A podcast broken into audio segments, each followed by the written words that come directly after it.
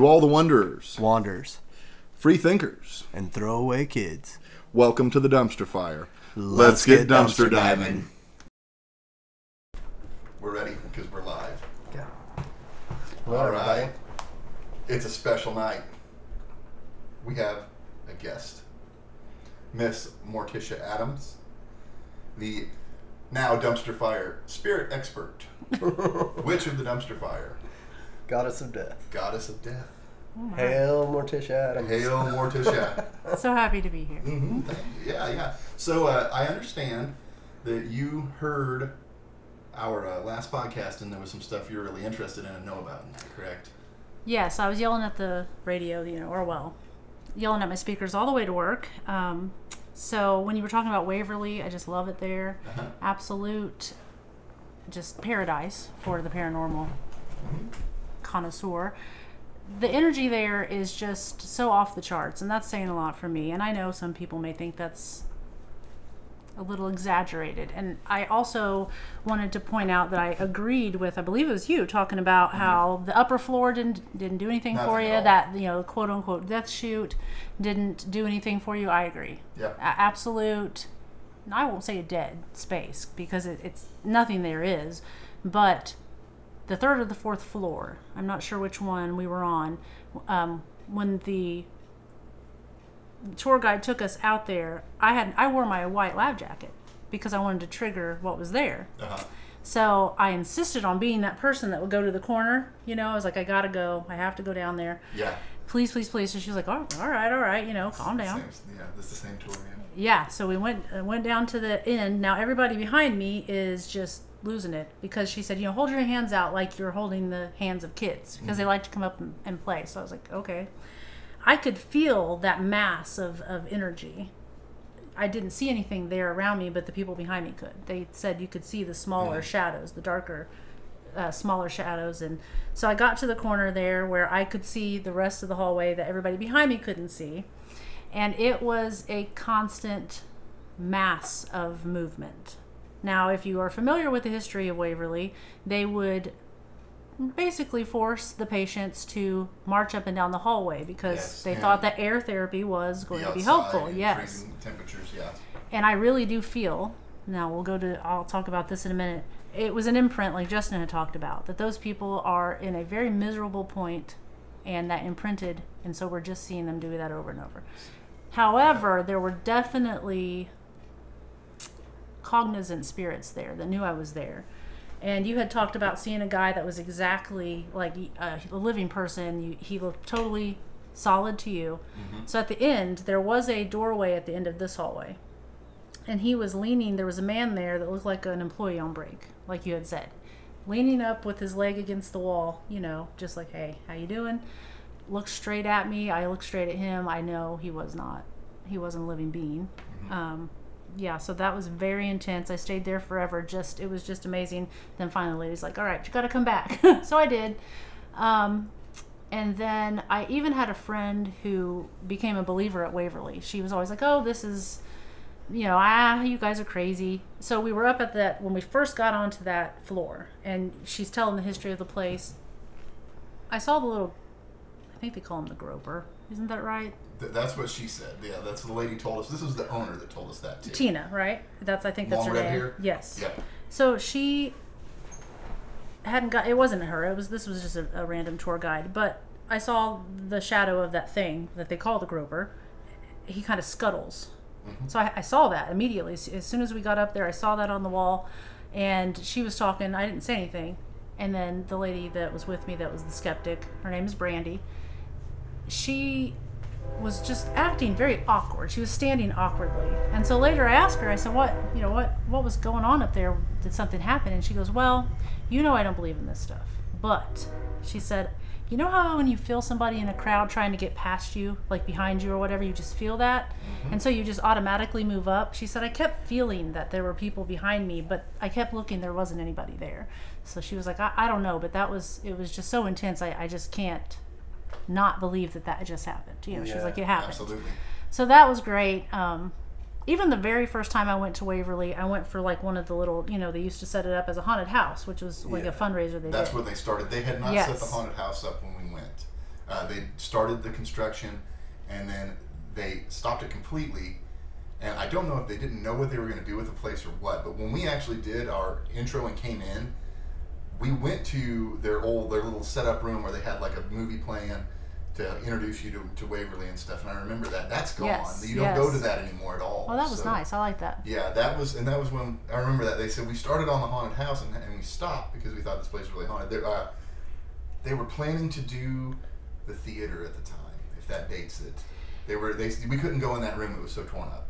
They said you'll fall through the floor. So I think that they were talking. They were in talks of making it into a hotel when I first went to Waverly. that was yeah. That's what and I then they went to haunted Yes. house, yeah, in the basement. So so they were Yeah. doing these haunted house fundraisers in like the first Yeah. floor in the little spaces that they actually had that they could. Yeah. And even standing outside. Um, and again, I don't I don't care if people smoke. It doesn't bother me. But I'm standing out there in this place, and my friend and I are in line.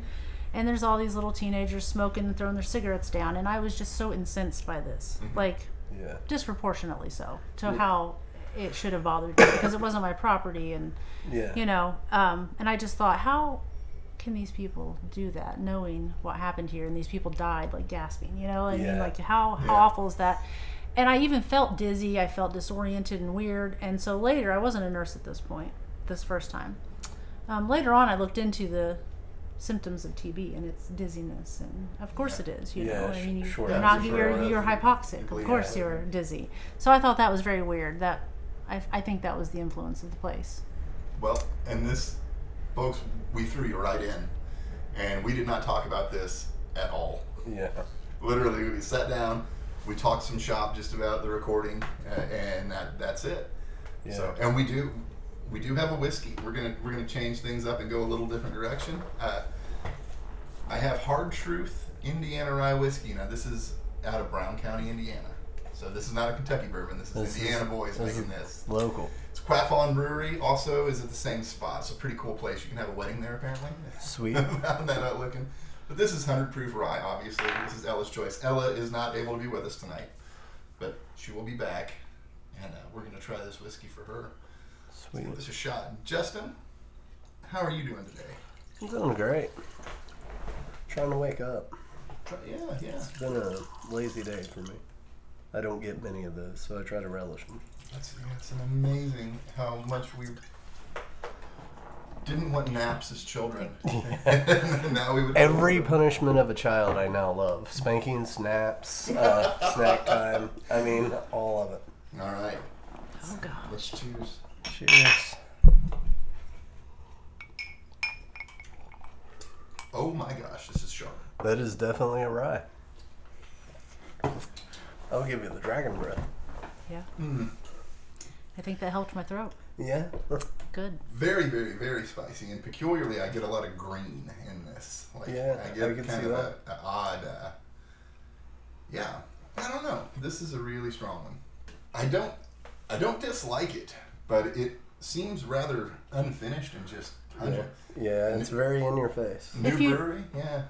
Yeah, it's got a Very rubbing alcohol. yeah very Very let me give you a pungent. shot. I also have to give it, uh, give it its credit. We do not have ice tonight, so we're using whiskey stones. Yeah. So that will make it a little sharper, but I don't. I don't think the ice influences much because we give our opinion right off the bat, and we don't let the ice melt down. We're pretty good about Yeah. staying consistent. So, but yeah, uh, Justin, uh, you you've known Morticia here for a while, right? Oh, Mhm. decade or so. Yeah. Find her uh, trustworthy, good person. Uh, she's one of the most um, for, forthright people I've ever met, and simply one of the most intelligent. and uh, and somewhat frightening. Uh, roller derby. I do. I play roller derby, and, Uh-huh. and that's the least of the frightening things about me, I think. But I love it. Uh-huh. It's good fun. I, I think I would call you a specimen. Like Uh-huh. you are a prime example of what someone should strive to be.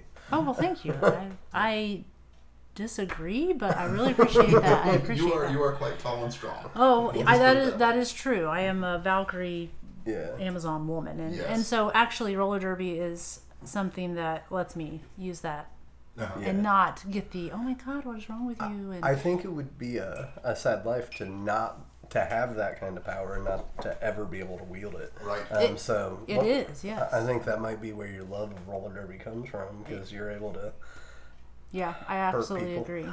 because you know, growing up, like I played every sport, but I'm so big and strong, and you know, people Yeah. would. It was just it. You know, there was Yeah. never any accolades for being the big strong girl. You Yeah. know, yeah. So for derby, it's great when people are like, "Oh my god, that, you hit me so hard," or they're on the floor. You know, they're like three Right, feet away on the floor, and they're Yeah. like, "Oh god, that was a great hit." Yeah. And they're yeah, and I love it. I love it. I just absolutely love it. But I also love the battle. And as a female, you know, I'm not I'm not necessarily in war, but that is my war. I I will get emotional, and I and I did a talk with um, the IUPUC Feminist Club actually, and we had a panel with it was during the whole Zoom everything was Zoom Oh, yeah, days, okay. and we did a little panel with some of my Derby sisters, and it was fantastic. We were all crying. I'm not a crier, but Yeah. I, I it is an honor to to battle with those girls and I don't think that they know how serious it is for me, but it's serious. Like I have uh actually the last podcast I did. And well, I think there was a video component. I was so gorked out on narcotics because I had just shattered this arm. Oh, Um, and I was probably like four days post op. Yeah.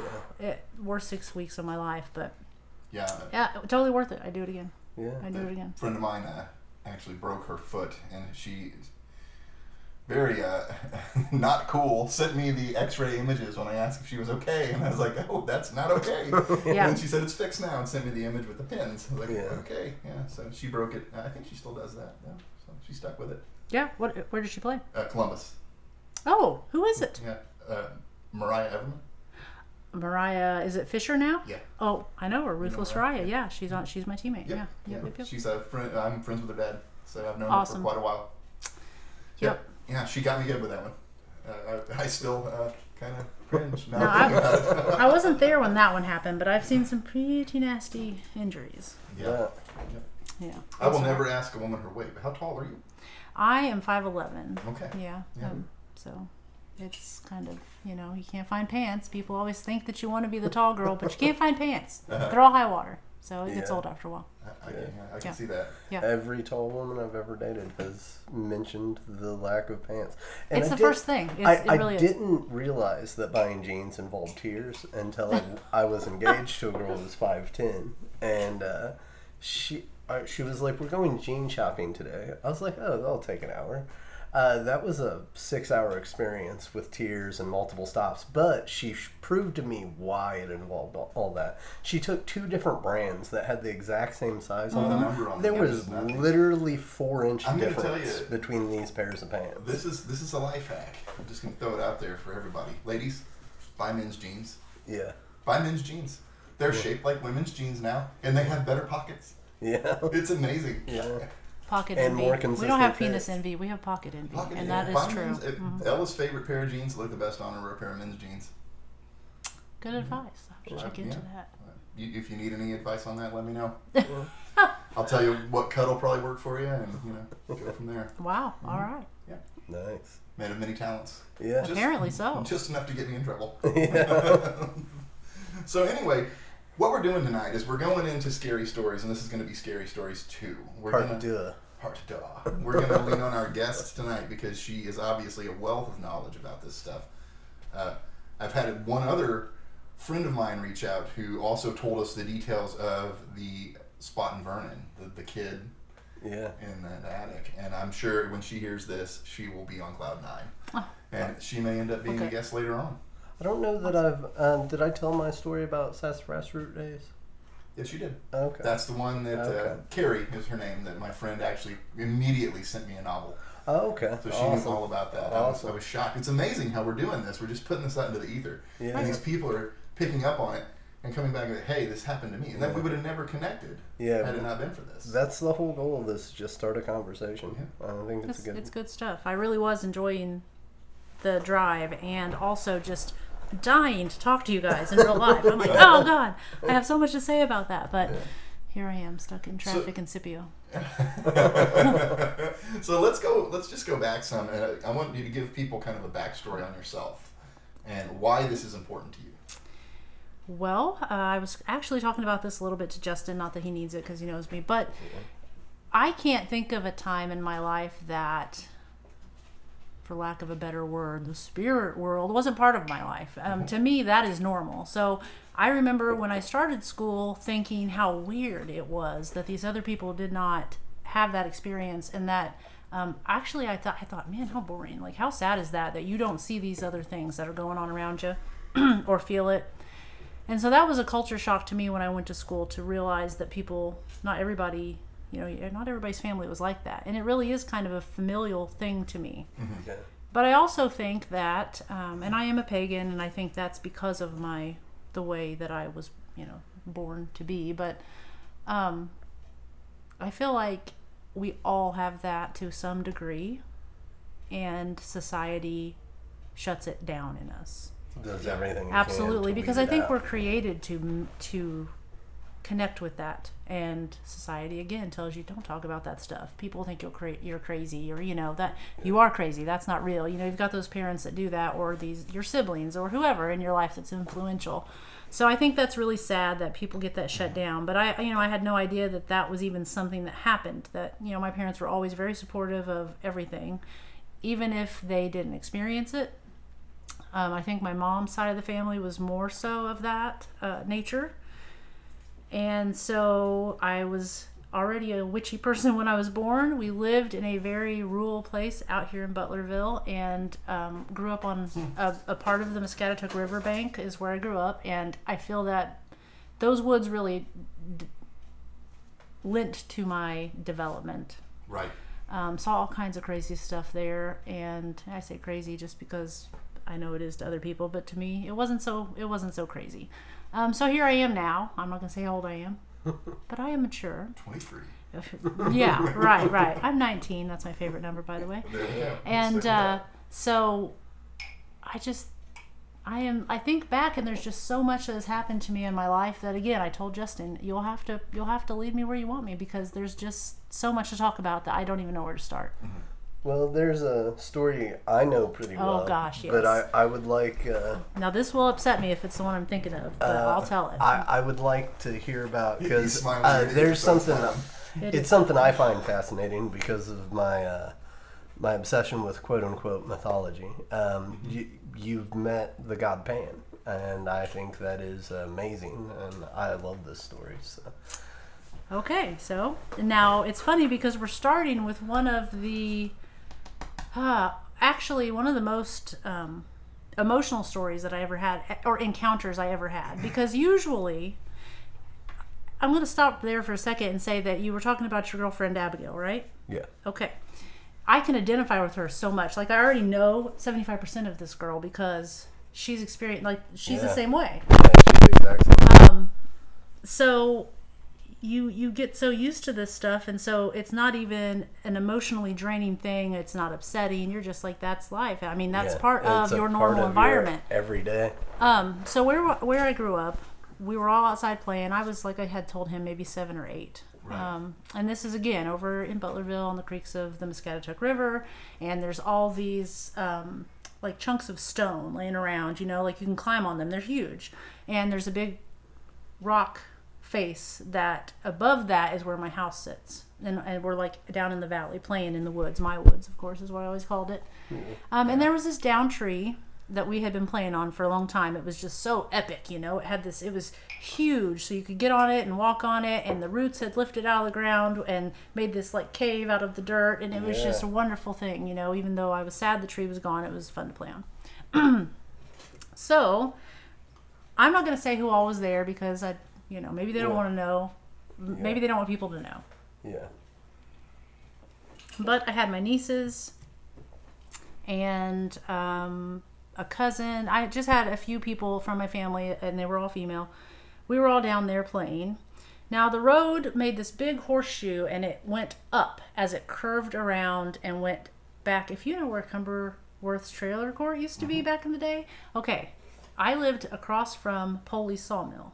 Okay. Okay, so you went across that old rickety crazy bridge across the Muscatatuck back in the day, and it went up that that curve, and and it was an elevation as you, it just climbed. So, um, we the whole atmosphere changed. You could feel this darkness come into the area and it had snowed just a little bit so there was like this skim of snow left in some spots down in the woods because it, it didn't get you know sun so we're sitting there just playing on this log and this this darkness comes over the the area this feeling of darkness no light was lost but i had this i was drawn to look in this one we all were we all looked over at the same time and there is a creature that um, is the body of a goat, a black goat. He was he, everything about him was black except his skin, which was white as snow. I mean, he was super pale.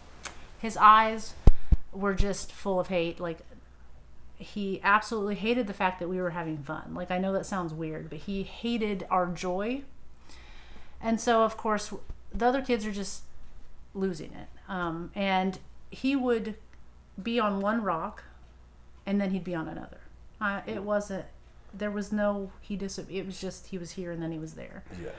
Um, and so they didn't know what to do. And here I'm the elder of the group and scared out of my wits. Now I can handle just about anything, but this thing was a little out of my pay grade. So all I could think of doing, now again, I'm not a Christian, but all I could think about doing was singing Christmas songs Yeah. because the intent is what Yeah. matters. Joy. Yeah. Yes. And I thought this thing, this will drive, this will help these girls focus their energy with me to drive this thing out of here. Like this is our property. This is what we're going to do to. This is my quickie ritual to get rid of this guy. So that's what we started doing. We started singing Christmas songs, um, and he was. You could just tell he was livid. I mean, you could feel it baking off of him. Um, Yeah. And it was so funny because, and I, I, I wonder if he didn't alter his appearance just a little bit because I saw what terrified me the most. Um, I'm a huge Stephen King fan, and so much so that he has inked on me. But from Cycle of the Werewolf or Silver Bullet, it's actually Silver Bullet. The the guy that plays the werewolf, that's what this guy looked like. Really. The the Reverend Reverend Yeah, Lowe, that's what he looked like. Okay. So to me, he was. I don't know, you know, if he looked slightly different to the other girls. I've only ever talked to one of them about it, and you probably have heard it from her too. Yeah. And she tells it Right. exactly the same, Yeah. which is saying yeah, a lot. It does not waver at all. No, I I mean this is this is the facts as I lived them. Uh, so he started. He he took off up the the road. So after a moment, we lost sight of him, but we could hear his hooves all the way up, Uh-huh. Yeah. and that was very ominous. And again, I felt his displeasure. I, I love the fact that you chased him off using Christmas songs. I it's I know, and I think that is just the weirdest That's thing for me. amazing But to me. That we- needs to be in a book. I had to It think does. of something that would focus everybody, and they knew it. You know what I mean? Like Yeah, they had to they know already it. Knew that you So then the kicker is that as soon as he was gone, I scrambled down and ran off to one of these rocks that he had been standing on because it had a little scrim of snow on it, and there was there was tracks. There was tracks there that looked as if they had been melted larger than his feet really were. And that's the story. I, and now I love these woods. I mm-hmm. loved them. I never went back in them. We moved shortly after that. I never went back in the woods alone, or ever. I so don't you remember. were never back in those I, woods. I don't remember again? ever going back in those woods. Okay, that was going to be another one of my questions. Was, Nope, never went back. Um, had you felt like those woods were cleansed of him or anything, but you never went back? I never so- went back, and then we moved shortly after. It would be interesting to go back to those woods now. and yeah, I wonder what would happen if I went and talked to him and like called Yeah. him. There's a uh, there's a cemetery. I got another friend that is he's a Christian, big Christian. Uh, I would call him a skeptic. We used to lay out here and watch satellites go by and watch the skies and stuff. And he very rationalizes things. There's a cemetery out there. If you go uh, past the Urban Training Center and go around, like you're going to the we call it the Pike Camp, where Yeah. Justin used to live. Yeah. It's off to the right. It's The very, caverns. very old, and he is terrified of that spot. And there's a story that I haven't really It's got out, terrifying. but he's terrified of that cemetery because we'd be he'd take people there, and he would refuse to step out of the car. And so I don't know, uh, maybe That place is terrifying. There, and Yeah. this is we we live right on the edge of a gigantic ancient forest. I tell people that like go go look at your aerial view of where we're at in the world, Yeah. and it's kind of it's kind of shocking because it feel this feels like a town. Yeah. It feels like there's you know you you go any which direction there's people around you, but we're 60 miles from anything really Yeah. of substance, and we live. I mean, we got state forest all around us. Yeah. So there's there's spots out there that are untouched. I remember uh, a friend of mine uh, we were right there by Selmier Forest, and we used to dig up Civil War bullets and stuff. Yeah. They were right there in the ground because there was a big battlefield there. The uh, family farm my mother uh, grew up on, that's been in our family for over 200 years. I, I mean, they've dug up Clovis culture uh, tips and arrowheads. Uh, I, I actually have a stone axe head at my house right Yeah. now that came from the farm. Oliver Edmondson was the guy's name. Uh, I, we mushroom hunted his property, and it had to have been some kind of magic because every time we went, we would pull morels out. It didn't make sense. We'd off time even, and we'd find them. There was a gigantic tree that my dad told me about, and we went and walked up to it. And the tree was so big that it had killed everything in a ring around it. So you, it was like a fairy ring in the forest from this huge tree. I mean, it's got to be hundreds of years old. Oliver had the biggest arrowhead collection I've ever seen in my life, and he picked every one of them up out of the ground, tilling a field on the back of a mule. Really? He'd had them forever. Yes. That's so, awesome. And those, these were all from Indiana. He had Clovis points in there. Yeah. Um, yeah, this, this area's been populated for a very, very long time. So uh, It's gone through many religions. its you think history goes deep. And I mean, the original founders of North Vernon were uh, pretty distinct religious sect. Uh, I'm not going to say cult, but I'm going to say cult. I mean, uh, I can't remember the name. Uh, there was a book written about it. Uh, they fought with the Quakers. Um, John Vawter, the founder of Vernon, he started his own religious sect, and it was very culty. Which I mean, most sects This of is a little culty. uh, yeah, most sects of Christianity. There, I mean, there's thousands of small offshoots. That, I mean, look up the Khlysty. Oh my lord, Russian sect of Christianity Oh. that believe you have to sin in a carnal way to be closer to God. their uh, Okay. their Sunday sermons involved orgies. I mean, there's been thousands of offshoots Even, of even Christianity. Russian Orthodoxy Yeah, is yeah. very hardcore and Yeah. very different. Yeah. It, it, it gets a little uh, old school. I mean, yeah, it's bet- very interesting to me, you know, how uh, all religions have kind of the same base. Yeah. And they all have the same stories and they all They have all the same still- rituals, even. you go back, you look at comparative mythology. I mean, you go all the way back to Sumer, um, 10,000 years. You go back to Göbekli Tepe, you go back to the Indus River Valley people. Um, you go to the Hoppas, uh, I guess that's Indus River Valley, a- ancient Egypt, um, the founding. You even look at the Ubaid people that were before um, the Sumerians. Um, they told the same stories. They told the exact same stories. And you can see those stories leak into the Abrahamic religions. I mean, every religion across the globe had a flood story. It's a deluge myth. Every um, past uh, polytheistic religion had a storm god defeating some sort of uh, chaos uh, representative reptile. Every one of them. I mean, from Norse to Hindu to uh, to Egypt to Sumer, and uh, so it all came from the same thing. It all, yeah. ca- and uh, you're talking about several thousand years, several millennia of an oral tradition is how we pass knowledge down. So of course they're going to change. You know, we've all played the telephone game. Um, but yeah, so that's why you see such uh, sim- similarities in the base of all religion because they all have a starting point. That's one of my uh, one of my obsessions is ancient man. But uh, uh, there was another, and I'm completely forgetting the details because it's been um, it's been years and years. You told me another ghost story Stop about a aging me over there. It's uh, been decades. uh, well, I'm old. You one. haven't. You're a witch. You don't Point age. Oh, this is true. you, This you is don't true. age. Um, I'm old. Uh, but uh, no, there was another ghost story you told me from your childhood, and I want to say it involved a house, but Oh. that's the only detail I can come up with right now. Um, Well, you know, I think that most locations are haunted.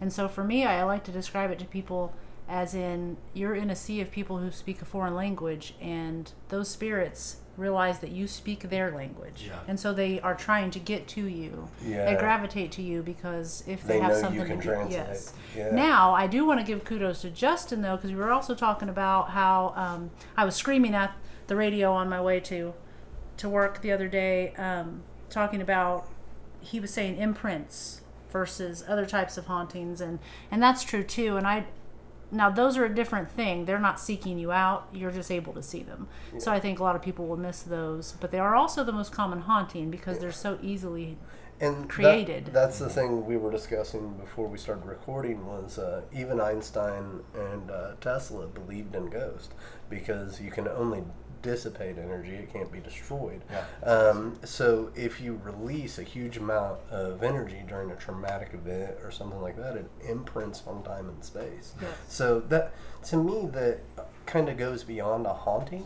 It's more of a just a recording of what happened. So that's and we were talking about how that would be hell because you're literally doomed to repeat this action every day over. Well, and over the difference though is that that isn't actually your cognizant Oh, so the, soul. So an imprint has no. Yeah, Um, it's just the a- levels would be that the imprint is like the most simple form of a haunting because Yeah. it a- actually isn't like interactive at all. recording. Yeah. You can change the layout. You can jump in front of them. They're just going to go through you. You Yeah. don't matter. Yeah. Um, now, an interactive haunting where one is cognizant of you, that's another story. And that's kind of like what you were saying with your friend who took the piece of the rock or Oh, yes. whatever. Oh, yeah. I took a piece of rock from Bobby Mackey's.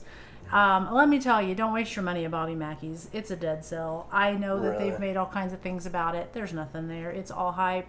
It is a great place for there to be a lot of energy because it was a speakeasy and all these th- bad things happened there. But anytime I have been there, it is absolutely dormant. It's So a dead zone. That's uh, we'll see what. Ha- I mean, maybe maybe it's just like I don't like that woman, but yeah.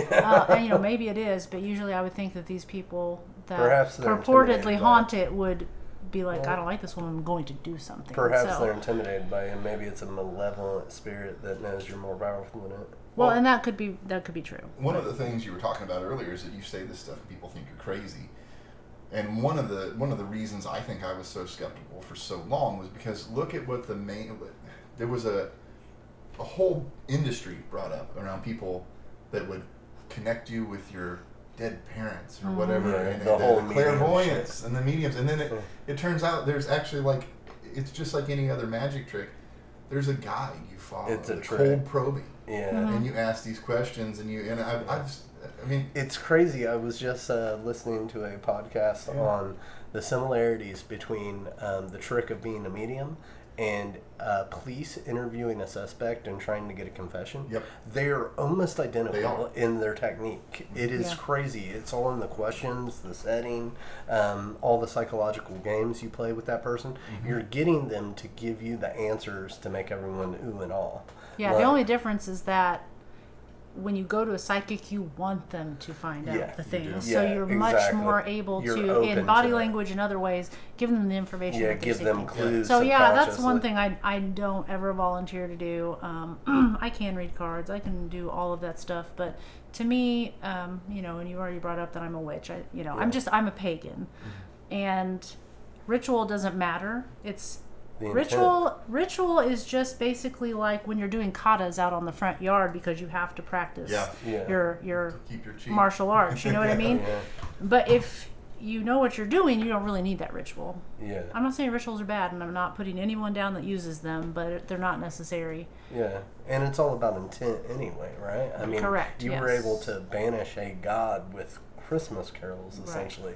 I, I, I don't think the ritual Well, does. Yeah, I mean, I will put it up for debate whether that was a god. I don't give it that much credit. You don't give it I don't much give credit. myself that much credit Well, that I could per- banish a god. perhaps it was a dwindled version of a forgotten god. I uh, feel like it was an Maybe. elemental. Okay. That's a different thing. So, An elemental has never been human, pan. right? Yeah. It has never been human, but it is tied to a natural location like that, so it makes sense that it was an elemental. Mm-hmm. it might have been a satyr. they also often dislike or they want to be human. Uh, Many spirits that have yeah, never been jealous. human want to be human to feel what it is to be flesh. Yeah, we're kind of the chosen. Yes. Uh, being To so to so to see us being joyous was probably Yeah. very upsetting. that was us. Uh, It's interesting too. You said you you know you use Christmas carols. That's Saturnalia. yeah. Yeah, yeah. So Right. You you, you used a Saturnalian chant. I stole back. uh, yeah. I stole back. I Re- reclaim. I'm gonna repur- reclaim this, Which, guys. you, you know, you tell everybody. I tell my friends this whenever I'm like I've got religious friends. I'm, I would consider myself basically a messianic Jew myself. That's where I've been. That's my travels that I've gone through. And when you're a Catholic, which I went to Catholic school, I've been in there, I've watched it all. You're literally Roman paganism with more Jesus. Yeah. that's Um, what it is. It- Yep. I've read an interesting fact that in Europe, if you see a Catholic church that is named Saint Alexander, that means that was a pagan site because he is the saint of killing pagan pagans, essentially replacing them with Christianity. And if you go in the basements of these hundreds and hundreds of year old churches, you will find remnants of altars. They didn't destroy the altars; they just built on top of Wait, them. And if you look at the history of that, that's even in the what we can read now. You had the time of Pentecost happening, and this was Yeah. probably the most radical departure ever. They're like, okay, fine, we'll pay your taxes, but we don't care. We're not going to use your money. Yeah, That's that's a shocker. Look what Yeah. just happened with the blockchain, yeah, with Bitcoin. They're attacking this to death. It's Yeah. the same kind of spirit. You have that happening, and then all of a sudden, oh, I had a dream. We're with Jesus now. Go Yeah. take them out. Yeah. They're not doing Jesus right. No, Yeah. we're taking You're Je- Jesus-ing wrong. Yeah. So, I need oh, a shirt. A bit of that an says- offshoot. I need a shirt that says that. You're Jesus. You're Jesus-ing. Praise John. Praise God. Praise John. Oh god. Hell Morticia. So, Morticia, you have a specific story that you want to get into that you can remember that stands out to you. I have them. So, Oh, but this is what I'm saying. I, I don't because don't? it's so, So common. common. And and then I was also telling him before you got home about, um, you know, I think people probably discredit things that people such as myself say about this topic because we're so casual about it, Yeah. and they're like, oh, that's. You must be lying because you're so casual about it. But again, it goes back to it just being like, that's my normal life. So that's why I had told him and you when we met that you're going to have to lead me because there's I don't know where to start. I The- really honestly don't Well, have you, know where to start. I have a history in psychology. That's what I actually went to school for. I, I could not get my uh, final 400 level class done because I did not have intro in Bloomington, so I took a minor. Yeah. But I did that. I've also been in sales a long time. And I really believe, sitting here across from you, you're not trying to sell me anything. And you're not using any tricks. So that's a, that's a good sign. There's Yeah. a question I've always wanted to ask you because my mother was raised in a very haunted house. Uh, every person that's lived in that house claimed to have their own personal haunting. One of the things that all of them, she w- she was the only one that would talk about it, but she would get others to talk about it, and uh, that had grown up in the house, and all of them talked about. he- It was like hearing a radio uh, that's in the distance. It's just low enough for you not make out what they're saying. And she said it was a constant sound. It was not just in and out. It was constant her entire life. So you saying that just gives me cold chills. I don't know why. That's Really? really weird. Yeah. And, and I've always wondered, is that something you've experienced often? Um, so I don't have that constantly, but I, if people could see us, I'm over here just like yes, yes, Uh-huh. yes, you know. Um, so I don't have it constantly, but you will find it in homes that are active if you are Yeah. able to if you're able Well, to tune that's into what that. she meant constantly as she grew up in that Right. house. R- Okay, yes. Like, Yeah. so what you'll hear is, say, you two are in another room talking. Yeah. I moved to that room to hear what you're saying, but you then you've moved to the Yeah. bathroom. So it's one of those things where you're always having a conversation in another room. Yeah. That's what she's Yeah. saying. Yeah, Yeah. and I hear it um, all she the time. She said she always felt like if she could just turn the knob just a little yes, bit, if she you could could just it get a little closer, Yeah, if you just could get your glass up to the door. This just dawned on me. I don't know if it's why it's giving me these cold chills or what, but when I had my roommate living here, there were many times when I would think they were home and walk back to that room thinking they were back there having a conversation. Mm-hmm. They would be dead silent. That's so crazy. Also, there was a night that I was in that bedroom. This was, I think he'd moved because we were in the, that room on the right. Yeah. And I kept hearing, this is exactly how I can describe it. It sounded like someone was ruffling a cigarette wrapper, like a cellophane. Yeah. And I thought something sound. is sparking off and going to light on fire. And I remember getting up repeatedly during the night and trying to figure out what was going on. Never Really? figured it out. Really. Yeah, it Oh. ended that night. Never came back. There was something uh, you had mentioned uh, right before Brian got home, Aaron, about uh, six types of hauntings. Is that how many you said? No, I just said there there were different kind of, I, I say levels, but Okay. they really are types. What types of hauntings? So-. And now you've got me drinking this. Whi- I don't drink, folks, so I'm a super lightweight. She doesn't drink, and I feed her the uh, you know sharpest. Right, I am. I am. I'm definitely feeling it, but that's fine. to me. Yeah. So, um, again, like the, the basic what people will say is a ghost is your imprint, where Yeah. somebody's just had a high It's a mindless Emotion. recording. Yeah. instance in their life. So it can be joy, it can be death, like the guy that was falling down the stairs or had the girl falling down the stairs or whatever, but it can be a high it has to be a high emotion Yeah. moment for that person or or something that they did that they that was part of their routine and they loved that routine. Yeah. So when you're talking about those people who constantly you see a ghost go down the hallway and turn and go into the wall, well that's Yeah. because it was going out to the garden or whatever. But the floor scheme has changed. But to it, that imprint, it's still on that same track. You can't leave that track. One of the questions that comes to mind uh, for me when you talk about the imprint, um, that being just a mindless recording, could it possibly that you could imprint on a time and space uh, without dying? Is that possible?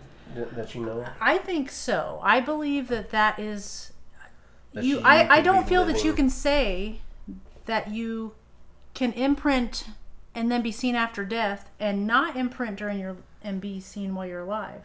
Yeah. But usually when that you see an imprint, you don't know who it is. So how would you ever know? Yeah, you can identify. So I I, firm, I firmly believe that that is a possibility That and a likelihood. Sim- but how would we see be able to yourself prove it? imprinted and never know it's you? So a funny thing that you bring up, and I'll get back to stages in a minute, but I am often my doppelganger is seen a lot. yeah. I don't know if we've talked about that Yeah, we before, have. Mm-hmm. but people will get absolutely upset with me because I deny that I was in that spot where they know they saw me. Yeah. It's even been so bad that my sister saw me come around the barn. My sister that's passed away saw me come around the barn when I was much younger in this very distinctive shirt that I used to have Yeah. and she knew I was wearing that shirt. I showed up at mom's later that day and she was like, You walked around the barn earlier in that shirt. And it was Paula. Now that she was very connected as well to the other side Yeah. in a bad way, but Yeah. she definitely it, saw it me. In fact, it impacted her life in a much yes. different way. Yeah, she let it absolutely take her over and control her. Um, Yeah. but I've seen, you know, she had the people say she's in, in, you know, they, they'd see me in Madison, and I'd be like, no, I haven't been to Madison in a little while. And they're like, I saw you on Main Street, I know. Yeah. And it's like, I wasn't there. so yeah, that's pretty common. Um, so now I don't think that's me. Do- I don't think that's me imprinting. I, I don't know what that is. I, I honestly don't I know. think I do believe too. Madison is one of the only towns around here that is significantly older than Butlerville oh, because I, it popped up on the river. Madison there are. is ancient. It's very uh, important to the Masons. There's some old Masonic lodges. Mm-hmm. yeah, the Schofield House. I, that's my hometown. Madison's my hometown. Um, we moved there when I was like ten, I, right outside in the rural area. You know where I live.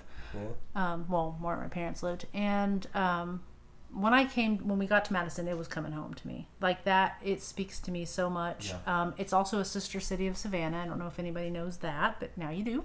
Savannah, and Georgia. Savannah, Georgia. The the fountains were made. They're Okay. they're they're basically twins. The Forsyth Fountain, Mm-hmm. which is a big deal in Savannah, and then the Broadway Fountain, um, our sister fountains. There's another one. I want to say it's in Minneapolis, but I don't care about that one, so I don't pay attention.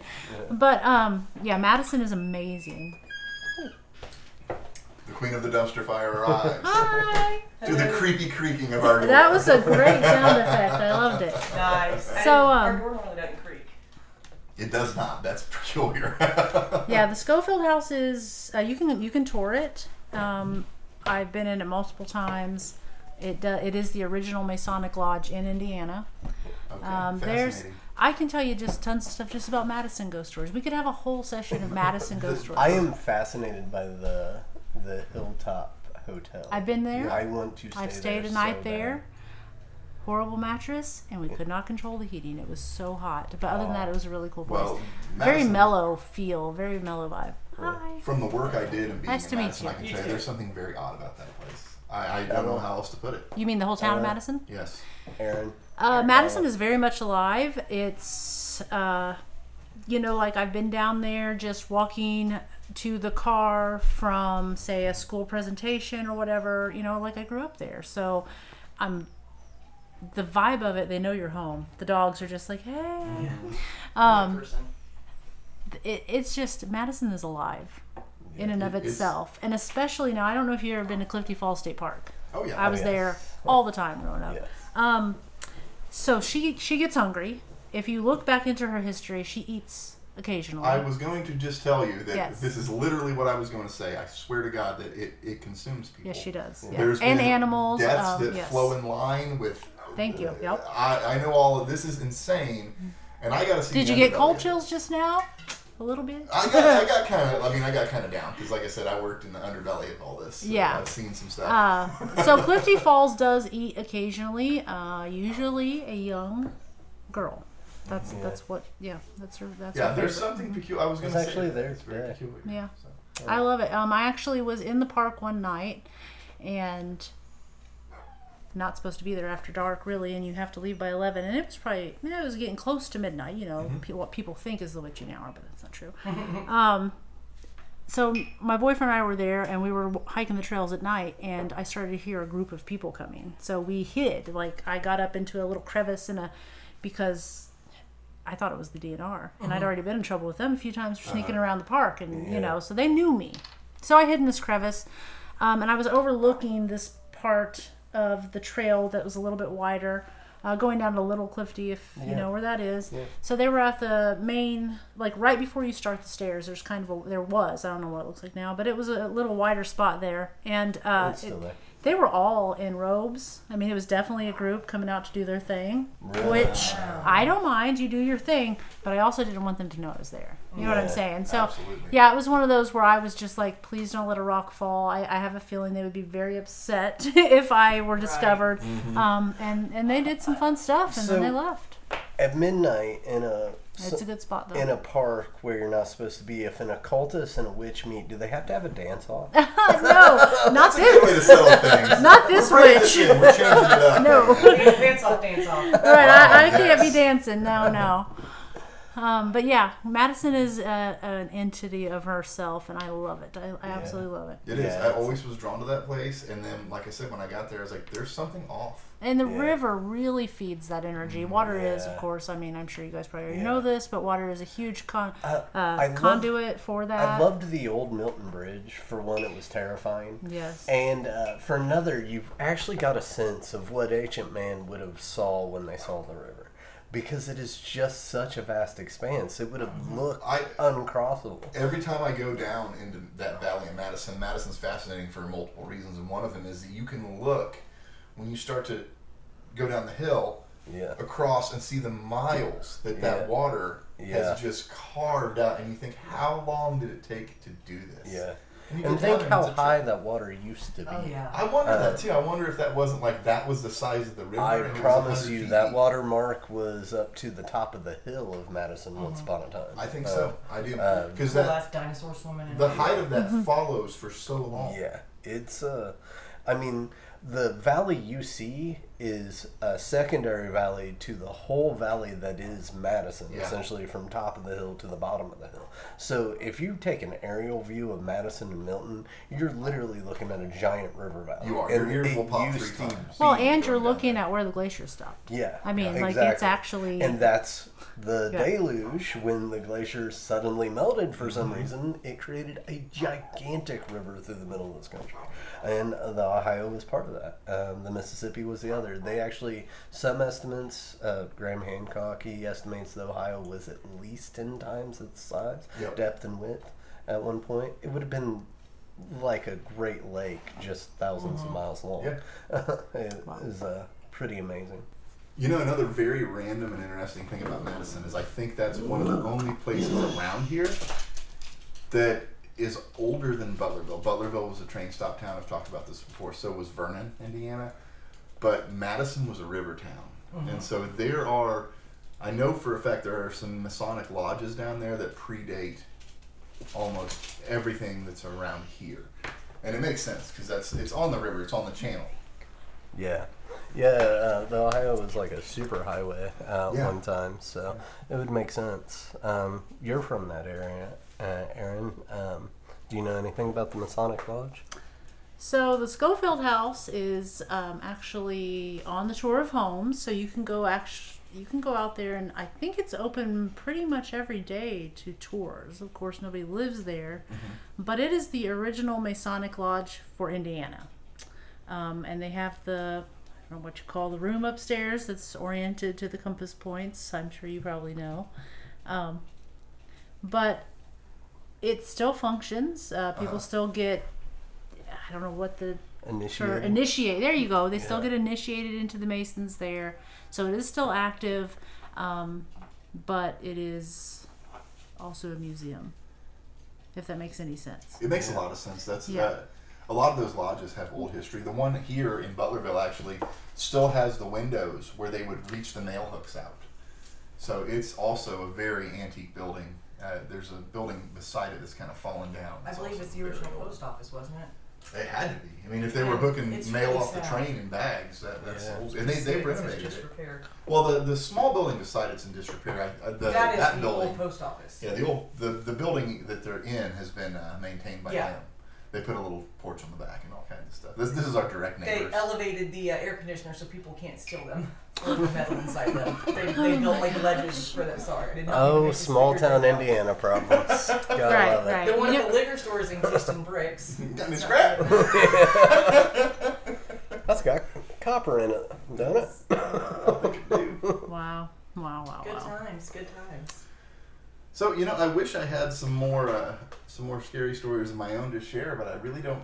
I don't think I do, especially with everything that I've kind of got to take in from what you've told us earlier. I actually uh, remembered it's not so much scary, but it is the only paranormal. Th- uh, well, it's one of the only paranormal things that uh, have ever happened in my house, and it seems so minor, but it was so odd. Um, I was a teenager uh, in the house I grew up in. I currently own. Um, I just laid down. I was like 17, my day off. I laid down to take a nap, and uh, I couldn't fall asleep. And fully clothed, I some change fell out of my pocket. Well, we have hardwood floors, and I heard a change hit the floor and then start rolling. And I look over, there's a penny on edge rolling away from me. I watch it roll all the way to the back of the house. I never heard it spin down, and I never could find it. It rolled a good 20 feet. It's the everlasting Yeah, page. Yeah, still yeah, this yeah. It was very bizarre, and uh, I got up and searched the entire house. Uh, it drove me insane, and I never did find it. And I was I was waiting uh, for it to make the sound. Now, you question: know, Were you just in the one movie where his spinny coin is the uh, one that keeps spinning? Oh, Inception. the, oh yeah. Inception. Were you Inception. Inceptionized or I, I, I may have inceptioned myself. I mean, it's happened before. yes, it's, it's absolutely doable now. Yeah. well, it's funny that you talk about that because I do believe in uh, layers of dimensions. I, I do believe in that theory that there are, you know, every possibility is out yeah, there. infinite you know? dimensions. Yeah. Um, so I I also want to point to the book by Charles Fort. I believe it's called called Lo. L O apostrophe or uh, L O exclamation point. Uh, if you haven't read it, you should pick it up. It just goes through a whole lot of things that are just paranormal paranormal for lack of a better word. Um, and there's one where they talk about a gentleman, I believe he was in Europe, but I could be wrong. Doesn't matter. Uh, he actually went out basically to pee behind a bush, and his family never saw him again. Yeah. But they could hear him for a very long time. They could conversed with him, hear him? and they just he told What, them he full par- described the poltergeist? realm that he was in. Nope. This Nope. this No, no. dimension that he was in. Yeah. Um, so they would have conversations with this guy, you know, their father, their husband, whatever, and over time he would have periods of uh, the periods of time where he would be gone would be longer and longer, and then eventually they stopped being able to contact him at all. But that went on for a very long time, There, there was a and it's well documented. There was a story in early America, um, pre Salem witch trials. Uh, can't think which colony it was when they were still colonies, um, where a little girl disappeared uh, for I think ten or twelve years. She was nine or ten years old and just reappeared. And could not tell anywhere where she had been. Had no recollection of where she had been. It was like, to her, it was the next day of her disappearing when she returned. Um, had no idea So- what had happened. Exactly how long have aliens been abducting us? Uh, Right. It's hard telling. Um, and I don't know. I've been reading a lot of different theories about uh, some. There's possibility that it's not so much aliens that it's our f- Future our selves. future selves, or uh, maybe interdimensional beings. The, remember the whole thing, the John Titor, where he came back to find Yes. a machine that ran like C Basic, and he Yeah. told all these like very direct predictions of the future. Yeah. And then everyone's like, "Well, this and this didn't come true." What if what if when you go back you could jump dimensions? So it's the Yeah. Mandela effect. What if that Yeah. caused that? Or perhaps him coming back was altered. it did, and that's exactly what that's kind of what the Terminator. Uh, I've been studying a lot of Was. biocentrism. I don't know if you have read about this idea that uh, reality only exists when it's being observed. Oh, yes. Um, uh, which is essentially proven Solid uh, between uh, the double slit uh, experiment and then, um, oh, I'm not going to, quantum entanglement.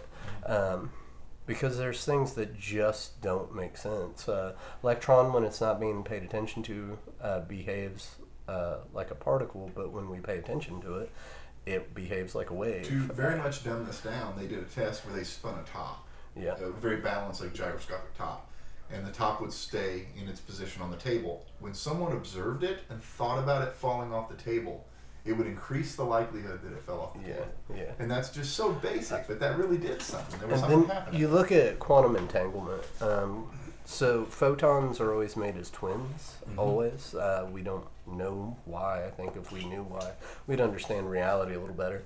But uh, they they have a spin, and the twins, when two photons are born, they spin at the exact same rate in the same direction.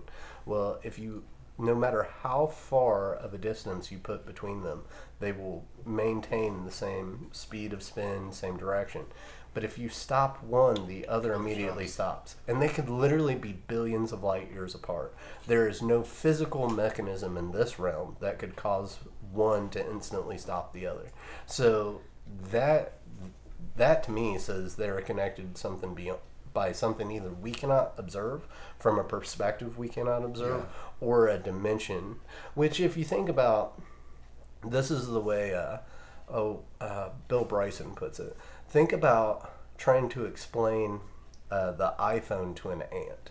Yeah. it's all about perception. Uh, we are in a different dimension than the ant. Um, um, our perception is going to be far greater than theirs and so if you just look at that in levels and then there's i think i sent you the link to the uh, video. There's a new theory that's really catching fire amongst um, quantum uh, quantum physicists about uh, it's based on 16 dimensions that they actually have found that uh, the dimensions take a particular geometric stri- uh, shape and there's 16 dimensions and we are essentially in the third uh, dimension um, so uh, there that would make 13 higher levels of dimension uh, above us or all around us essentially because above and below um, mean nothing when you're talking about uh, Yeah. this stuff but uh, pretty interesting I grew up watching the sci-fi show Sliders and loved it. Like, very, very obviously entertainment, um, simple view of the multi-dimension, but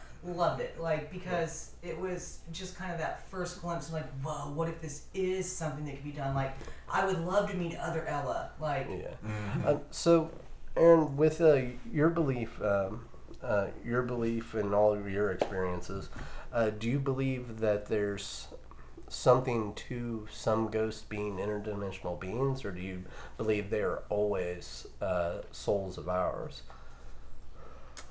I, don't- I really don't give that much thought, but I do think that we see interdimensional beings, and I'm really kind of one of those people. And this is going to be off the wall, um, but I I would say that the theory that Bigfoot is an interdimensional being makes logic. Not, I mean, it's a logical story to Yeah. to look into because.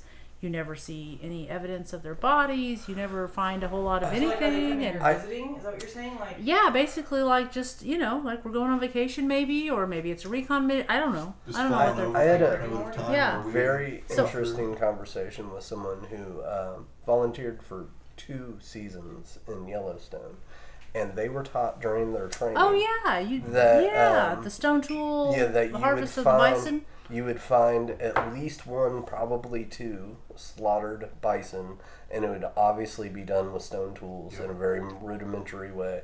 But every piece of that bison would get used, and they just don't talk about it. And you know, it really goes back to the fact that um, it doesn't take any technology to to travel interdimensionally. You just find, for lack of a better word, I'm going to use a Stephen King th- uh, phrase, but a thinny. And so I, Yeah. uh, this happens a lot. Uh, you can feel them if you are of that type of person that can feel things like that. It's just a spot where the veil between the dimensions is thin. I mean, Yeah. I mean, Well, the- for lack of anything else, it's a thinny. And so those creatures then have realized that that's a good spot to go to hunt or to do whatever they're Yeah, wanting to like- do. Just like we would know where a good hunting spot this is the whole concept, and I always think that uh, film and all of this predates disclosure for a while, and that is that's the whole concept of Stranger Things. Like, hey, we're looking in this I other it. dimension, Love it. and something escaped from it. Yeah. And uh, that if you go back a little further, one of my favorite films is Altered States. Yeah, And, that's uh, an excellent book. That's that's one that deals with like he goes back to a Yeah. primitive form, like a, a dimension where they hadn't developed. yeah, Yeah, so yeah, that's, an really excellent interesting. book.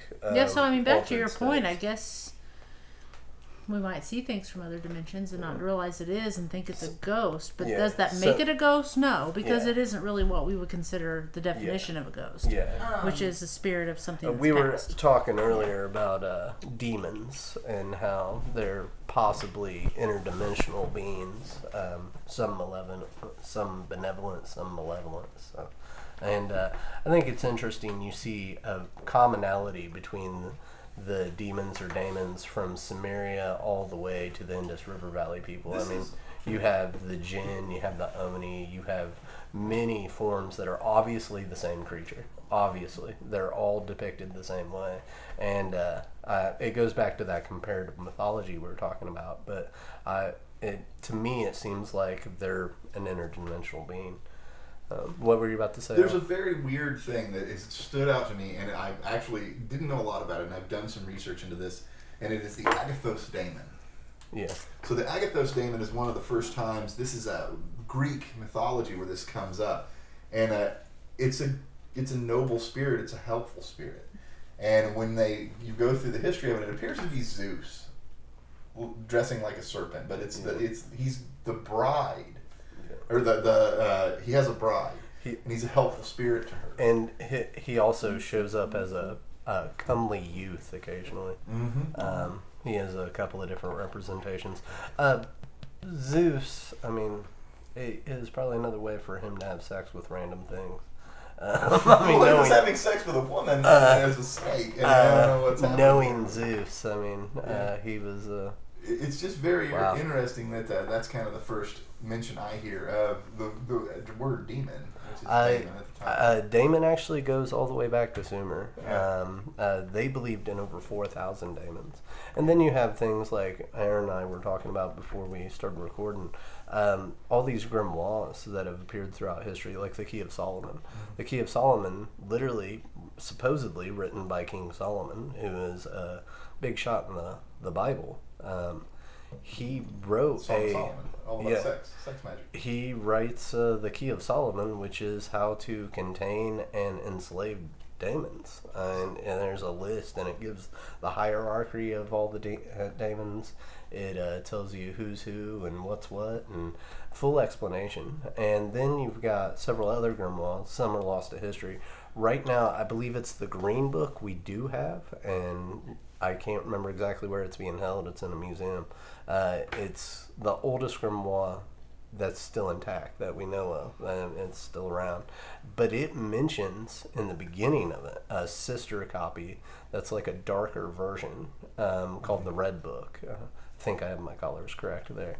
Um, I know it's green and red. I just can't remember for sure which one we have and which one's missing. But the others lost to history. And I just read a great article about um, they actually think that it's in a private collection Yeah. and uh, it's being protected. I just thought of, this is probably the most disappointing and crushing thought I've ever had in my life.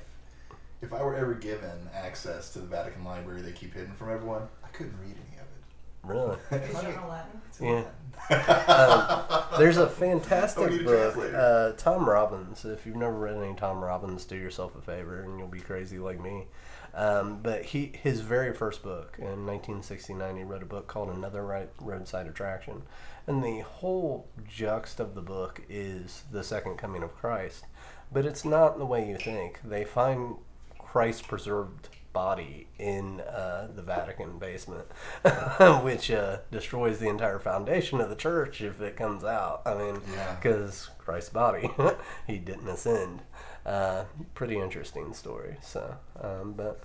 Um, that that's one of my favorite ghost stories, and when I tell Christians that, uh, it kind of pisses them off. I'm like, I mean, zombie Jesus. I mean, Um, so I've got kind of a scary story, or a spooky story to share where nothing actually happened, but um, yeah. So going your uh, Wayback Machines, we're going back to like 2004 probably. okay. We're going Wayback Machines, and um, that's imagine not that far back. Actually, let's do 2003. So we've got 17 year old Ella, and I'm in my mom's 1996 GMC Jimmy, thinking I'm top shit because I got my license. I'm out. It's like senior year. It's like almost 11. I'm like, curfew's at 1, bitches. Like, we're out. We're cool. Um, I think it actually gone Cosmic Bowling um, because we were so badass and rebels. Uh, so, Cosmic Bowling, and we load up in my mom's 96 GMC Jimmy because it holds everybody. Me, the guy I was dating at the time that I went to prom with that year, um, our older male friend that I worked at the movie theater with, and my two best girlfriends. And they get it. We get a wild hair for us. We're gonna go visit Bloody Mary's grave because you know obviously Bloody Mary, Bloody Mary's grave is in Jennings County, Indiana. It's in Why would it not small be? county. Yeah. Yeah. Why would it not be? So we go out to like Crosley, I think. Um, didn't see the Crosley monster, thank God. But um, I've got a CD in that's going, and It's Tool, Undertow. I am a giant baby. I don't like being scared. I don't go to haunted houses. Like I watch horror films in the daytime with the lights on. Like there are times when I'm just like, I look at Brian, I'm like, just so you know, you're going to the bathroom with me to watch me pee because I'm not going to be alone for like the next 72 hours because I'm scared of everything. um, so we get there. So my grandmother was the sexton of the Vernon Cemetery for like 70 years, basically, like her whole fucking life. And it's unlawful to enter a cemetery at night. And we're basically in my family. You grow up, you respect the dead. You don't, you don't, You don't step on the graves. You walk none around. of that shit. Like my grandmother hmm. literally used to hand dig graves, like hardcore. She's like, get out, get out, get out, get out. And I'm like, no, no, no, no. I'd gotten pulled over for the first time in my life before this, so I'm amped up because the cop comes. Like I have my hands on the wheel. He's like, what if you had to drink tonight? What if you had to drink? And I was like, "Ch- ch- cherry coke. Like I was very sweet and innocent back then, not like the Ella today. So we're there. They're me on. They're me on. All of a sudden, dead quiet car, like midnight. Okay, Bloody Mary's grave, like no lights because it's cross. So mean, like there's no like overhead lighting, moonlight obstructed by trees. All of a sudden, all five of us got out of that car so fucking fast, you would have thought it was on fire. It was the hidden track on an album, and it was the audience cheering. They introed it to. We thought it was a ghost coming after us. It was the best thing ever. We That's figured it out. We were laughing at ourselves so hard. Which that's the uh, hit track on, I believe, Undertow. Tool Undertow, and it is fantastic. Can I just say that I think it's kind of a badass move that like I really didn't have a lot of musical influences in my life outside of like my parents, and I somehow stumbled upon Tool Undertow like as a 17 year old naive like goody two shoes like honor roll student. It's because you were a drummer. Oh yeah, That's what it was. and I'm Yeah. secretly like you know fuck And the man. Danny Didn't realize Carey that Top is an octopus. Top two. Right. He's an octopus. He He's a cephalopod. There's no doubt. I don't Yeah. think he's aged. I think he just like puts makeup on to look older. Yeah. I do have one before we close this up because we're getting long. Uh, I do have a question. Have you heard the stories about my two very vivid night terrors that I had? The one and my friend had as well. Okay, I'm going to retell these. I'm sorry for everyone listening. I'll make you go through this again. The first one happened. I woke up at night. Uh, I had speakers in my college room that aimed at me, and they were muffled. And I thought, what the hell? I look over, and there is very vividly a tall person standing there to the point that I think someone's walked in my room. I mean, we, we were in college roommates. This stuff happened. And before I say anything, I blink, and he's gone, and the speakers are full volume. So I'm like, okay, that was really weird. I talked myself out of it. I'm, I'm tired. I, I just kind of hallucinated. The next day, my friend's girlfriend's laughing at him. And she says, uh, yeah, uh, he got so scared last night he jumped out of bed. I'm like, what happened? He tells me that he vividly wakes up, watches a man walk in his room, and drop a spider on his chest. And he jumped completely out of bed. Over this. So that one's kind of scary. I'm like, okay, really weird. We had this at the same time in the same place. The second one, this one actually scares me talking about it. I went laid down in our apartment. I wake up. In the dream or wherever I was at, I stand up. I see myself stand up. I'm walking, kind of going to walk into the kitchen or wherever, and I look. There's a hallway in our apartment, and in the corner is this like black ball of static. It's like a round ball, and there's lines shooting off it. I'm like, what the hell is this? And it makes a baby cry, but it's one note, and it goes, "Ah," and it gets so fucking loud. I wake up on the couch, and it disoriented me so bad because I thought I was standing up, and I I walked around the house and I left. It, it freaked me out so bad. I I've never heard of anything like that before. I want your take on those. Wow, on that first one, the man. Mm-hmm. I mean, you know, the, you gotta almost think that there's something there. There's Yeah. something there, and obviously, it wasn't just an imprint. Going back to the stages, this was something that was interactive. So this is something I have not said before, and I did not realize this until now. The girlfriend that my friend was dating at the time had extremely religious parents who swore up and down she had a demon. Oh yes.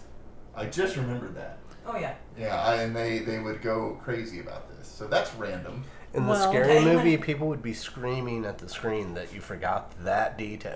I forgot that detail. I, I wasn't close with her. I didn't, I didn't particularly well, I mean, care. obviously, it's something.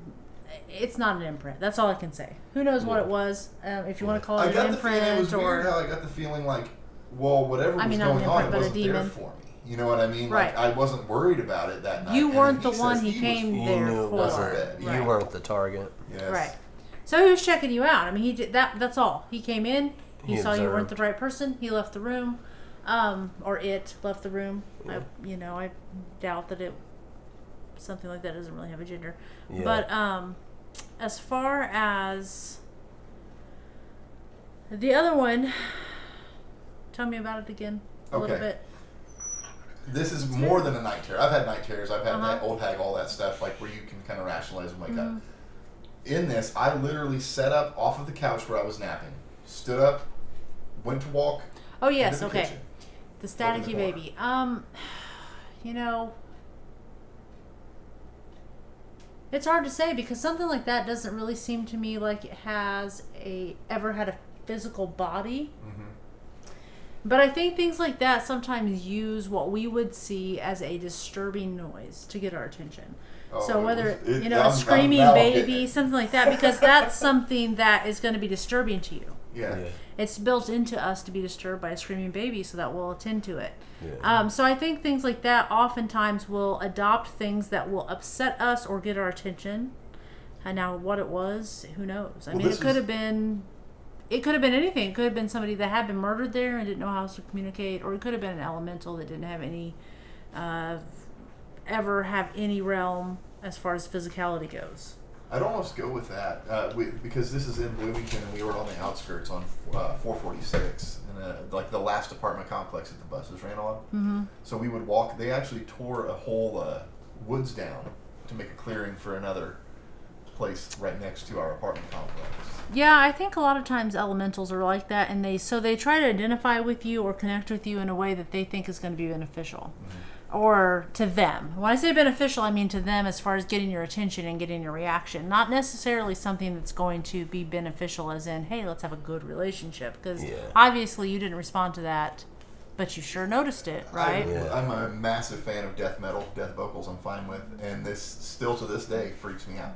Like I said, it was the tone and how it rose in pitch and volume at the same time. Like I, I work child welfare. I've dealt with babies crying. Like Mhm. that. No, that that whole uh, response isn't really there anymore. It was back then, probably a little more intact. But to this day, this freaks me out thinking about it. Yeah, I understand. That's how I feel about the the Pan story. It, Yeah. Um, now I have definitely gotten to the point where I can talk about it, obviously without being teared up. But now, Yeah. back in the day, there were it was probably a decade. You know, I was probably seventeen or eighteen before I ever even spoke about that. Like I did not talk about it. I didn't even talk about it uh, with the people who had been involved, any of my cousins or nieces that were there. And then when we did talk about it, I actually I told you know a few of my female family members. Funny that it's always the females, but um, I did Yeah. talk to them about it, and um, they were always just blown away. But then the first time I ever told a guy, I think, was uh, my ex husband and I were on our way to a party where I knew that the other girl, my cousin, would be there, And she, the one that would know. And I told him the story just out of the blue. And I mean, I was just like, I mean, it, it used to make me just shake, you know, inside. Um, and I so I told him this, and I said, now you, because he was a skeptic. Now, if you are ever with me for any amount of time, you quickly stop being a skeptic because you start seeing and experiencing the things that happen around me. But um, at that point, he was still a skeptic. When we went to this party, and I said, "So, insert name here. Tell him about that time we saw that goat man." And so she was like, "Oh my God, I didn't know." You know, she was just like, "Okay, okay." Once she got herself settled, she said, "Okay, let me tell you the story." And she did, and I didn't say a word. I had already told it to him on the way there, and he was just shocked that that happened. Um, so I do think that these these things play on what we want to see or what they think will connect with us the most. And so maybe to you. So were you a social worker at the time that you saw this happening? psychologist. But I, Okay. I, let me just put it this way: I grew up. But did you work with children? That's what I want to I grew up in the necessity of social work. Okay. We, Let's- we I'll work leave with children. We weren't psychologists. That requires a like doctorate degree. But like Okay. we, Psychology major, yeah. yeah. Okay. Okay. But at the time when you heard this thing that disturbed you so much, you worked with children. Yes? Actually, we're in college. I was in college. Getting the psych degree. Huh. Well, you got a criminal justice psych minor. Yeah. But Yeah, that would be weird. I'd have to know more about the place and I'd have to know more about like what may have happened terrible there. trace. No. Terror Trace was the uh, the man in the room. It was Night Ridge Apartments. Was the one Night Ridge, on the yeah. edge of 446. I mean, that's a pretty cool name for apartments, I It have to say. That's pretty cool. Yeah. X33 was our apartment number. How cool is that? We That's- X33. Yeah, At that's Night pretty Ridge? nifty. Meadow at, Park. At Meadow, Meadow That Park. sounds Uh, like a sci-fi, yeah. crazy, weird romance going on. I don't know, but Yeah. um, it's weird too that you bring this up because um, I feel like, and now I'm kind of losing my train of thought here because, phew, guys, I don't drink and this whiskey's hardcore. It, it's under proof. It, it, it is. I, I'm a little bit messed up, however. roofied. Oh God. Um. So, gosh, I've lost my train of thought. Start me off here again, Justin. Come on, pick it up for me. Well, you said it was interesting to bring this up. I and know, You were but talking now I forgot about what I want. I was uh, talking about. X33 I hope you can cut the, this out at some point. the uh, No, this is apartment. good. This is this is gold right Okay. here. This is Okay. gold. It's the Um, real can I interject something? real quick? Absolutely, because it might jog my memory. Um, so when we were talking about interdimensions, I got two things to say. oh yeah. Um, as you guys know, I am not a Justin. I'm not a Brian. I am a very, very surface level. Like you can give me absolute, well, not really absolute. Like I hated like Fifty Shades of Grey. We went and watched it as like a girls' night, and I was like, this is fucking stupid because they were like, what do I get? Or it was like, you get me. And like all the women were like, oh, and I was like, wow, what a fucking cunt. Like right in the movie theater, and like everybody hated me because I was like, dude, really? Like, wow. So I guess I'm not like that superficial, but for the most part, I just want to be entertained.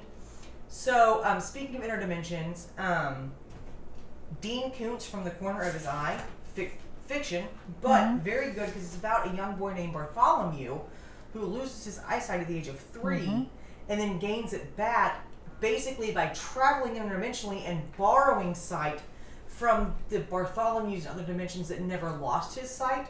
So that's how he watches his daughter walk down the aisle. And eventually he gains it back because he learns how to control the other dimensional Bartholomew's to have like a second of blindness. And it allows him to come full circle and have his full uh, line of sight back. So that was cool. Serial killer, like suspense. I mean, it's a Dean Koontz novel. I listened to it for, I think, a solid summer. It's a long book. Um, I listen to books on audiobook. Highly recommend with the interdimensional stuff. And then I want to talk about Fringe. Fringe is a very Oh entertaining um, TV series and deals with two dimensions, only two. And it is great. You've got Walter, the mad scientist, and Walternate, who is the alternate Walter, Uh-huh. where like you can't get cough. Like it's little things. Like it's still a fully functioning universe, and other universe, and other dimension. Yeah. Walter but like they don't have coffee. Like Yeah. random stuff, like little, like a famine happened or something, like or like a, a Yeah. crop shortage. You know what I mean? Like so, it's little things between the two. But I, I'm not going to give anything away. But I highly recommend Fringe. Um, just know if you have a soul, you will bawl your eyes out on the last episode. Well, That's all I'm going to say. Walter is, I, I'm convinced, based off of my dad. yeah, Yeah. Walter It's is his dad. It's crazy. it's, it's peculiar. So yeah, that was that was particularly Oh, that's good. That was so a good those show. are pretty light, but I just wanted to get those out there. Always good for a recommendation. Yeah, um, I actually just thought of a really good book recommendation. Uh, it involves an alternate dimension, kind of. Anyone here read House of Leaves? Oh, I have. Yes, absolutely. That is- is a trip, is it not? Uh, it is I a mean, have you have you psychological listened to. Poe's uh, Yeah. album that goes with it? Because that's her brother. I, when I reread it, I Interesting. used, It's very- I it's- listened to it's the trip. soundtrack It's as it disturbing. Uh-huh. and it changed the experience completely. Uh, listening to it, That with- is that is five like, minute that is- hallway, five and a half minute hallway. That is, is my creepy as favorite shit. chapter. Like creepy. It as is fantastic. I'm gonna. I'm it's gonna- about a it- it's written most of it's written from a journal of a person that's living inside the house of leaves but the house of leaves is a house that is larger on the inside and ever changing mm-hmm. than it is it on in its outer dimensions uh, it is its own dimension essentially and literally it's written as though it's a journal so you're going mad right along with this guy there's pages with just a single word written on Yeah. them there's Uh-huh. pages that it's They're only written in the yeah. in the margins. There's ones that this like spiral. Very strange. Uh, it's a it's a psychological. It's one of those where you start hearing things on the other side of the wall, Yeah. and Yeah. you know, like,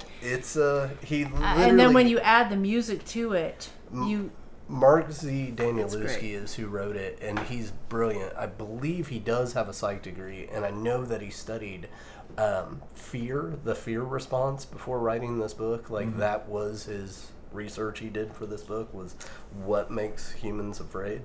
he commented on something I posted on So- Instagram once. I thought that was Really? really cool. Yeah, this is, this is what I take from this, and I'm going to preface this for future episodes, is that I have a concept that I call bardic wizardry, and this comes from Alan Moore. Yeah. It's it's another. I listen to Alan Moore, and these words come in my head that aren't anything he said, but they're there. And when you say that this person made this art, and his sister made companion art to it, Yeah. that to me is like next level. My sister is an exceptional artist. Uh, She's a writer and she's fantastic. And I can just imagine that. Uh, and then I think back like when you look at uh, any type of uh, religion where they're like, if people pray together, it's seven times as powerful. Yeah. Going at the numbers. So that's very interesting. That's probably one of the coolest recommendations we've had in a while. Yeah. it's a great. Yeah, it is yeah. a psychological experience. That's It- it wonderful. is, uh, And when I Wonderful. I actually had to order it from a place in Madison to find it to get it. It's hard to get. I mean, Yeah. I, it may It not actu- be now, but it it, actually was back then. started as uh, a post online, and Uh-huh. people kept on adding to a post, and he just took all these posts and And put it together. edited it together and He made it a co- edited. Yeah, cohesive it's- story. It's It's uh, amazing. It's an amazing story. So, Mm-hmm. Well, and look what we're doing right now. And I really think that there's some truth to this. Like when you get this creative force together, it does multiply. Yeah. And you talked about intent. That's a big thing that's come up. Uh, some of my friends are getting into this stuff now, and uh, the, in coming back to intent is a very, very big thing. Like you can go at something with a good intent, completely screw it up, and it still work out. And I've seen that in my life. I actually have an interesting experience with intent. Uh, my last day of massage school was a free day. We were just massaging each other. And kind of the head teacher, who's this amazing Jedi of a woman from the Bahamas named Rhonda, she uh, she said, before you all start massaging each other today, this is your last day in school. I want you to just, as a class, I'm going to leave the room. I'm actually going to leave the building and run some errands. I want you to pick an intention, but wait until I leave. Just pick an intention. Uh, as a group, what is your intent today with your massage? What is your intention? And she leaves, and within five, ten minutes, we all voted love. We didn't write it down. We didn't. We just said love is our intention. We're Yeah. going to show each other love. She comes back a half an hour later and just walks over to the dry erase board and writes love in big bold letters. And uh, yeah, she knew. She said it was palpable. You could feel it in the air. And I think our uh, energy goes much beyond what our senses tell us, and intention is a lot of that. So um, I think that's why uh, this uh, podcast is important. It's that intentionality to put it out there. Uh, to try to bring some people together and have a conversation. Uh, so Yep, absolutely. So, guys, I think we're going to close it down on this. I want to throw this out there. I'm really liking this. I kind of want to go visit these places. I want more stories to share, and so we don't get bogged down into repetition. yeah, And you know what? We bring new people with us that know different things than we do, it always makes it amazing. Uh, I'm gonna throw out a, a kind of family friend, uh, Buzzard. Oh, the buzz. The Buzzard, Justin, you're familiar with him. The buzzer. I was told that he actually knows more about Vernon history than anyone. Are you talking about old Buzz or little Buzz? Old buzz. Old Okay, Buzz. yeah, Old he's a- Buzzard knows Old it. He's a buzz is my mom's boyfriend. I actually, uh, my brother's stepdad, I would love to get him on here. He Yes. has written two several thousand page volumes that are at the uh, library Yes. about the history of Vernon. Really? He is probably the most knowledgeable person I know So- on the history of Vernon. Folks, I want you to put this in your mind. That's our intent going forward. Is we want to get these people on here. We want to sit down with people. We want to have a good time, talk to them, and put this out into existence. I mean, this will be here for as long as the internet's here. And Yeah. sometimes I think about that, and it just blows me away. Yeah. And, but you know what? It, it makes me feel good too, and uh, I'm not gonna, you know, I'm not worried. Uh, I'm not ashamed. I'm, I'm very proud of this. So Yeah. I want to thank all of you, all you throwaway kids that keep tuning in and listen. Everyone commented on our Facebook. Thank you so much for being there for us. Yeah, keep interacting on there, guys. Um, that lets us know you're out there listening to us, and uh, don't be afraid to drop suggestions. Don't, uh, we want to make this as interactive as possible. Yes, absolutely, Well, and can we get a giant thank you to our guest tonight? She absolutely. didn't have to come out And I want to Yeah. give Yeah. you, I want to give you this last bit. Do you have anything to close with? Words of wisdom. Well, no pressure, but it's um, kind of important. Oh gosh. Uh, all right. Well, I mean, I would like to say that I think everybody should try their best to shed whatever influence that they have had Uh-huh. that that realm does not exist because I promise you that it is out there and you are missing out if you close yourself from it. It's amazing. Um, I always find it to be just it's a joy of my life to be uh, able to experience that stuff and i think that everybody should put aside it, it- you know it doesn't have any religious constraints there's this is just nature this is life this is reality and i would love to see everybody experience a little more than i think most people do Absolutely. That's wonderful infor- information and wonderful advice. So, all right, everyone. Thanks again. Keep dumpster diving. Keep on dumpster diving.